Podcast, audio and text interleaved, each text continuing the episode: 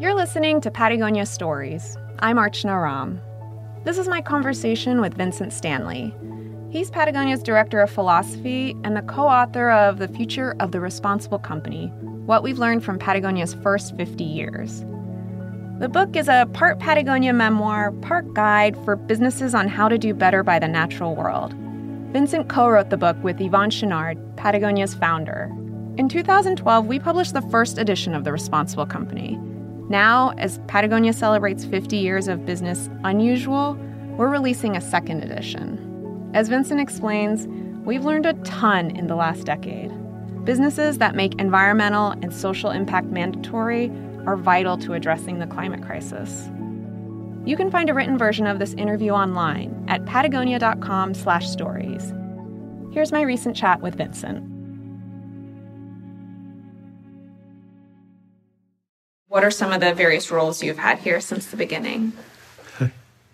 I started out as a uh, as an invoice typist and packer, and um, because I was a not a surfer, I tended to answer the phones when the waves were firing, and uh, uh, was taking the dealer orders and uh, got tapped on the shoulder and said, "Okay, you're you're sales manager now." And I said, "What's that?" And I was told you figure it out. So uh, I did. I mean, the the at that time we hadn't even really created Patagonia yet. It was Chouinard equipment, um, but as a uh, a brand new sales manager, I hired the reps and took us to our first trade show. I did that for in two different stints, and then I got I'm vocationally a writer. When I got to be 40, I decided that. Um, I, if I was going to be serious, I needed to teach myself how to write. And so I stepped down from the sales manager role. Actually, wrote copy for the company for uh, for a long stretch, and then came in to run the editorial department. Um, and for the past nine years, have had this role, uh, which is essentially to teach company history and values to employees, but seminar style it's in a way it's specific to Patagonia. I think other companies can can do things that are in line with their own history and with their own strengths. I mean, we Yvon started teaching the philosophy classes in the late 1980s. It took people by their functions. So the finance people went together, the sales people, the marketing and the design, production, HR, etc and sat around in a circle and talked about how is it that we want to do business? What do we believe in? I was sales manager at the time, so we talked about what kind of dealers we wanted to have, what kind of relationship we wanted to have in them, what we wanted the customer to experience in the stores, et cetera, et cetera. So when I talk about, you know, talk about myself as a company philosopher, director of philosophy, it goes back to those days. I helped write the originals I remember asking a, uh, a friend of mine who's a real theologian uh, that uh, I said, you know, I'm, I'm thinking of the title director of philosophy, but I, I don't know if I'm really entitled to use that. And he said, no, it's okay. What's the point of releasing a new edition? Why release it? Well, we, um, we wrote the, the book in 2011, published it in 2012, so it's been more than a decade the world has very much changed during that time. Um, there were the B Corp movement was very small. Uh, universities had only begun to start to institute sustainability programs, and um, Patagonia was uh, well established in its practices, but had not nearly become as serious about its activism as it has become in the past decade. Mm. There, there's a lot of history to cover the past decade of how, of the changes in our company, but also primarily uh, good reasons to talk to other businesses. Mm. In the book, you talk about several key moments that changed what you say, changed our sense of the possible without knowing you were doing so. Like so. Yeah huge things were happening, but in the moment, you don't know these pivotal yeah. moments are happening. What do you think are some examples of that? The first big example is when it was before Patagonia, when it was still Chouinard equipment, and uh, Yvon and his business partner Tom Frost discovered that uh, pitons they manufactured, which were really the heart of the business, were damaging the rock because as more climbers uh, came into the sport, climbing the very popular routes. Every time they hired, they hammered a piton and they uh, damaged the rock. And so the first big change was for Yvon Tom to look at that and say, how can we change that? How can we deal with that problem? And they came up with the, the idea of chocks, which were used heavily in Britain by British climbers, that could be torqued into a crack without use of a hammer. The second would be the switch to organic cotton, which was really, really hard. But what really happened was that once we ordered the cotton from farmers, we broke our connection to the global supply chain. And I think what changed was that the the culture itself of the whole company came in behind an environmental uh, action, and it succeeded. It took a couple of years mm-hmm. to to work out because we lost sales, we lost margin, and then I think there's something there's something that happens in a culture once you take one step that you want to take the next. So people within the product categories want they look at wetsuits. They say, how do we get how do we get rid of the neoprene mm-hmm. limestone content? Mm-hmm. How do we find an alternative? And that really influenced the company's direction. We brought on fair trade in 2012, and that was after the original edition. Yeah. So, in that world of fair trade, what growth have you seen within Patagonia, but then also industry wide? With fair trade, we started with nine yoga styles, and um, it was very successful. And I think it was successful for the workers because they had these factory jobs without a lot without a lot of sense of agency, and this enabled them to actually elect representatives who uh, then talked with the workers about how are we going to how are we going to spend this bonus. But then the the owners liked it because they had a level of engagement from the employees that they hadn't seen before. Mm. So I think that's why it spread so much.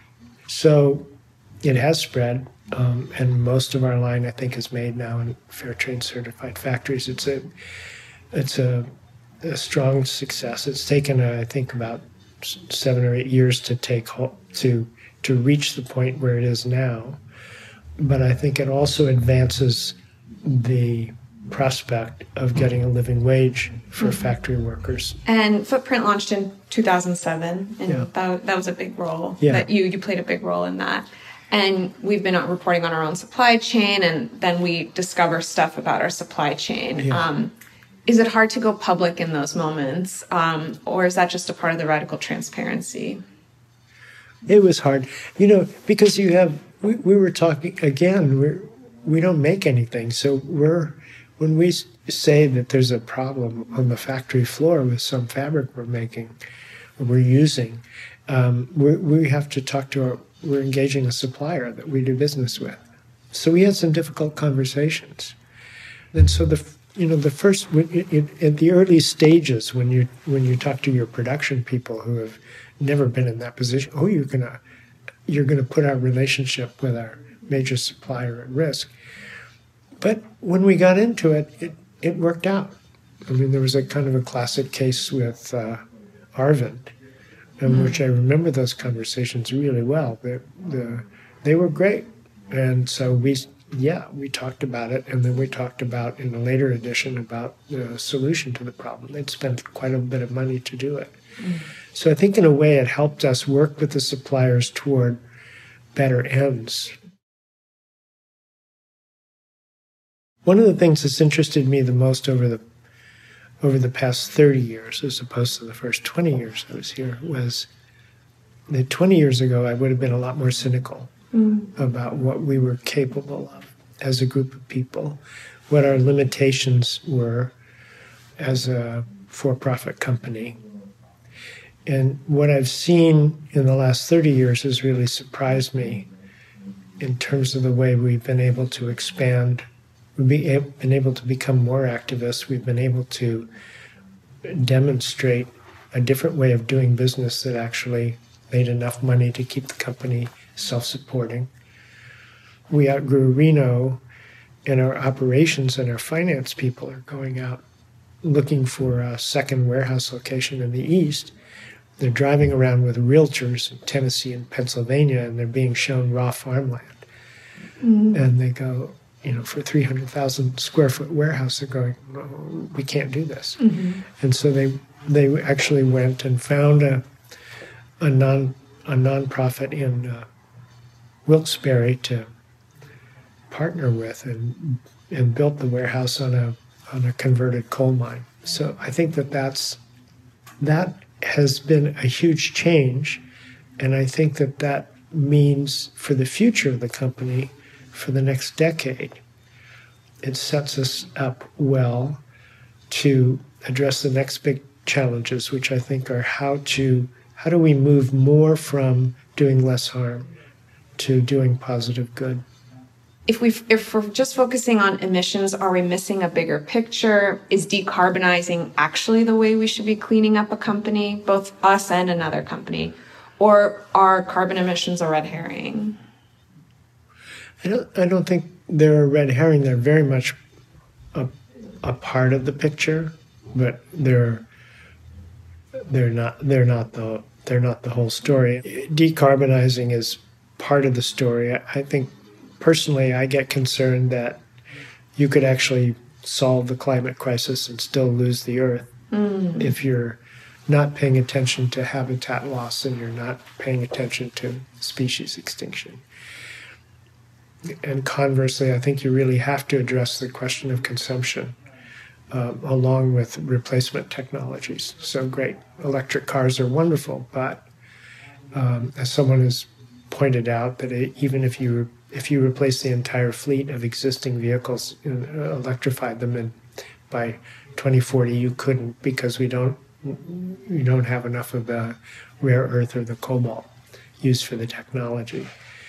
So I, I think we need a whole shift in consciousness toward recognize, and you've always talked a lot about this, uh, recognizing that we're a, a, a, part of nature, what Aldo Leopold called a, a a plain member and citizen of the biotic community, that that's really critical to, to the change. So, on the one hand, you can say, okay, we, we need to electrify the, the economy, we need to decarbonize, and we need to green our cities. That's all absolute, a given.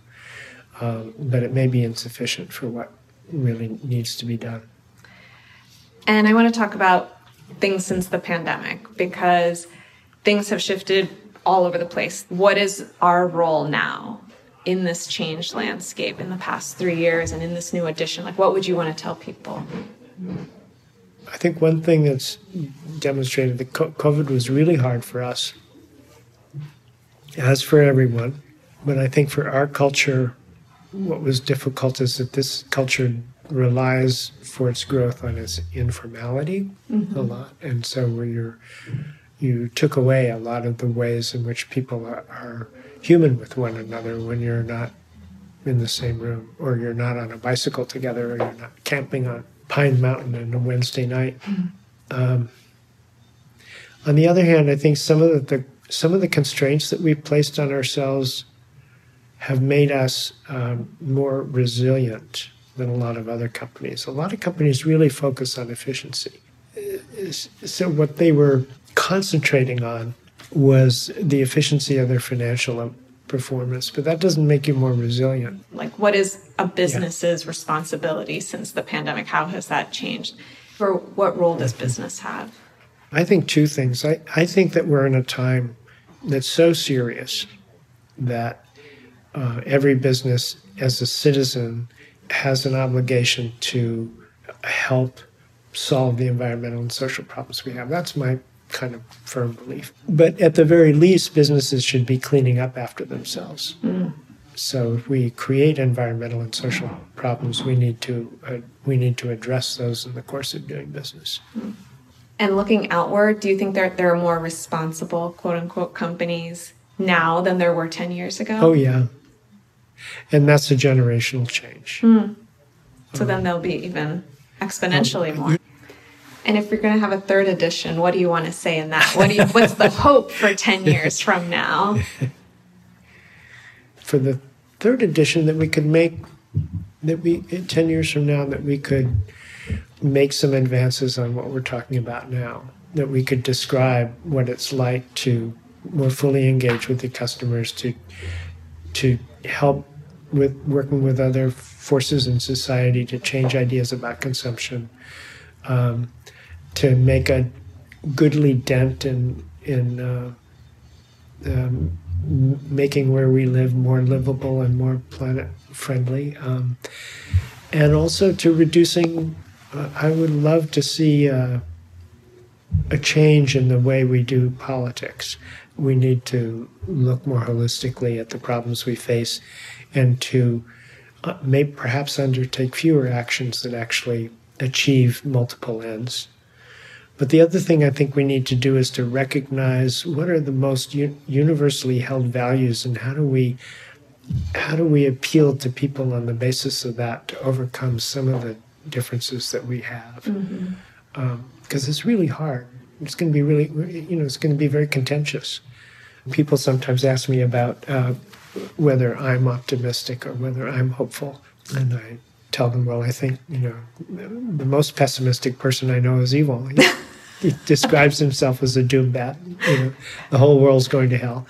But it never stopped him. Mm-hmm. It never stopped him from doing what he thought was the right thing to correct the problem or the or what he often terms it as an evil and um, that that sense of agency is much more important than a sense of optimism that you you go in to do to make the change because you think it's something that should be done rather than because you think it's going to be possible to do.